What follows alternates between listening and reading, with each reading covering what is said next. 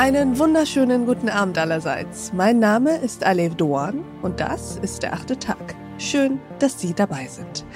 Wir wollen heute über einen Schulterschluss sprechen, der aus Sicht unseres heutigen Gastes elementar ist, um eine lebenswerte Welt und auch eine Zukunft zu erhalten.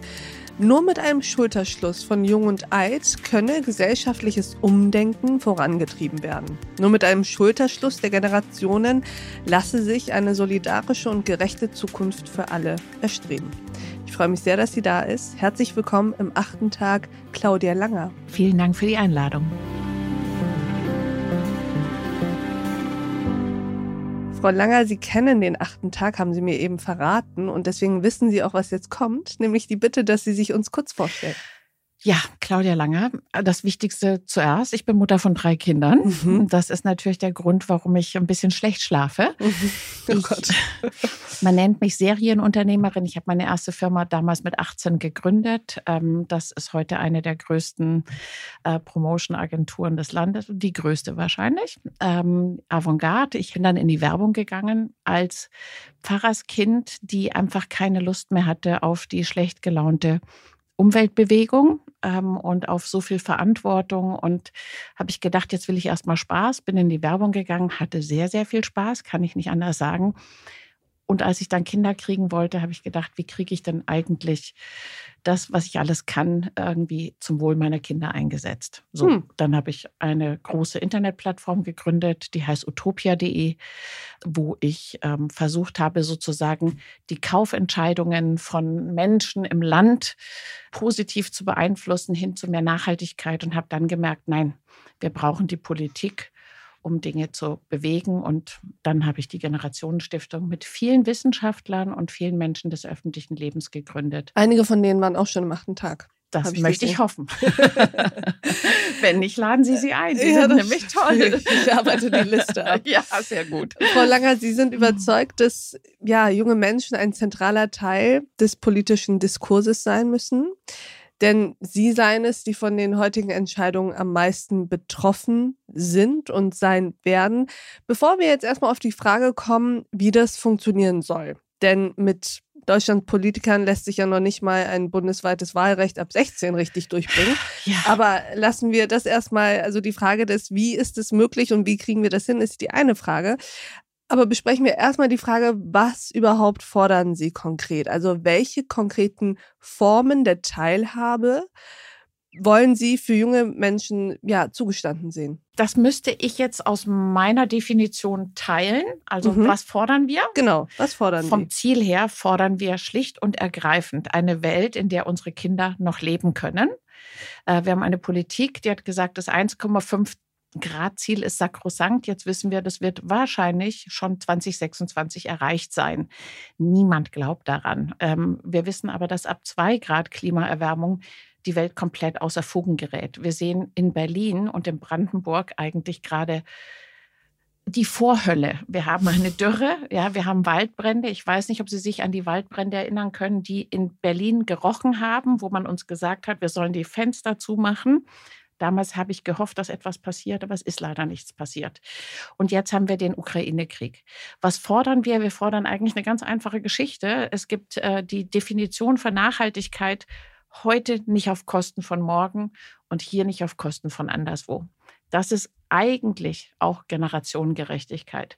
Im Moment, das sehen wir in der Politik jeden Tag, machen wir heute extrem viel Politik auf Kosten von morgen. Die 100 Milliarden Sondervermögen als Beispiel wird Herr Lindner nicht mehr selbst bezahlen alleine, sondern das werden auch kommende Generationen bezahlen müssen. Und das in einer Welt, die immer schwieriger wird. Und in einer Welt, in der wir den nächsten Generationen, unseren Kindern und Enkel verdammt viel aufbürden. Ist es im Moment eigentlich eine Situation, wie spüren Sie das? Ähm, eine Situation, in der diese vielen, vielen Krisen, die ja ohnehin in leider Konkurrenz zueinander geraten, dazu führen, dass ich sag mal, die langfristig zu lösenden Krisen ein wenig in den Hintergrund geraten, weil wir diese eine ganz große, kurzfristig über uns hereingebrochene Krise managen, bearbeiten müssen, nämlich den furchtbaren Krieg Russlands gegen die Ukraine. Also der Mensch ist ja dummerweise so, dass er sich nur eine Sache merken kann am Ende des Tages. Ja, also wir sind ja in unserer ganzen Empörung, in unserer medialen Wahrnehmung ist es ja immer so, dass wir eigentlich nur eine Krise bewerkstelligen können. Da ich ja nun schon etwas älter bin als Sie, habe ich äh, nur ein kleines bisschen, nur ein ganz kleines bisschen, habe ich sehr viele dieser Krisen schon erlebt. Ähm, denken Sie an die Bankenkrise 2007, 2008 da war vorher, da habe ich Utopia gegründet und wir hatten alle das Gefühl und es haben alle Daten hergegeben, das könnte der absolute Durchbruch für Nachhaltigkeit sein. Wir ja. waren sehr wohlhabend, die Leute hatten ein hohes Bewusstsein. Dann kam die Finanzkrise, dann war das Thema einfach weg. Einfach, die Leute hatten überhaupt, es ging nur noch ums Überleben. Im Moment ähnliches Gefühl. Ähm, es macht uns alles ganz große Angst und für große Themen, für Klimawandel ist jetzt erstmal nicht die Aufmerksamkeit da.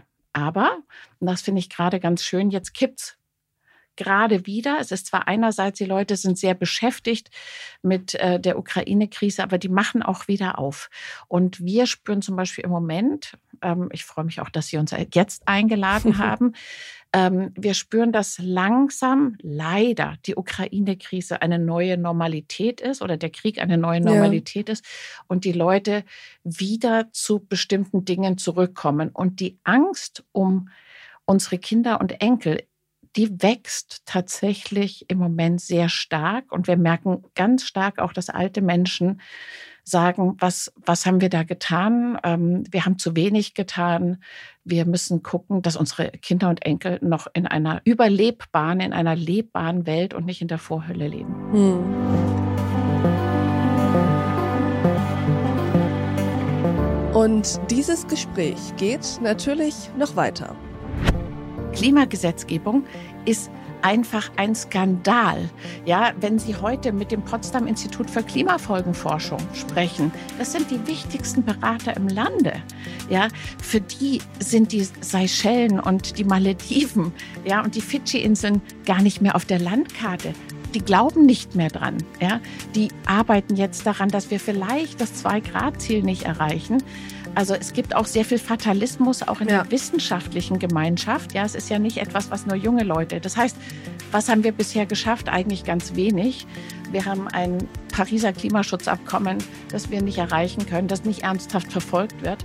Und das ist für die jungen Leute eine schlimme Erfahrung. Und unser ganz großes Thema ist, wie können wir denen Selbstwirksamkeit ermöglichen? Wie können wir die ermutigen, dran zu bleiben, ihre Stimme zu erheben und weiter in der Politik und in der Öffentlichkeit für ihre Anliegen zu kämpfen, zu werben? Diese Folge in voller Länge finden Sie auf thepioneer.de oder in unserer Pioneer App. Bis dahin, auf sehr, sehr bald. Ihre Alef Doan.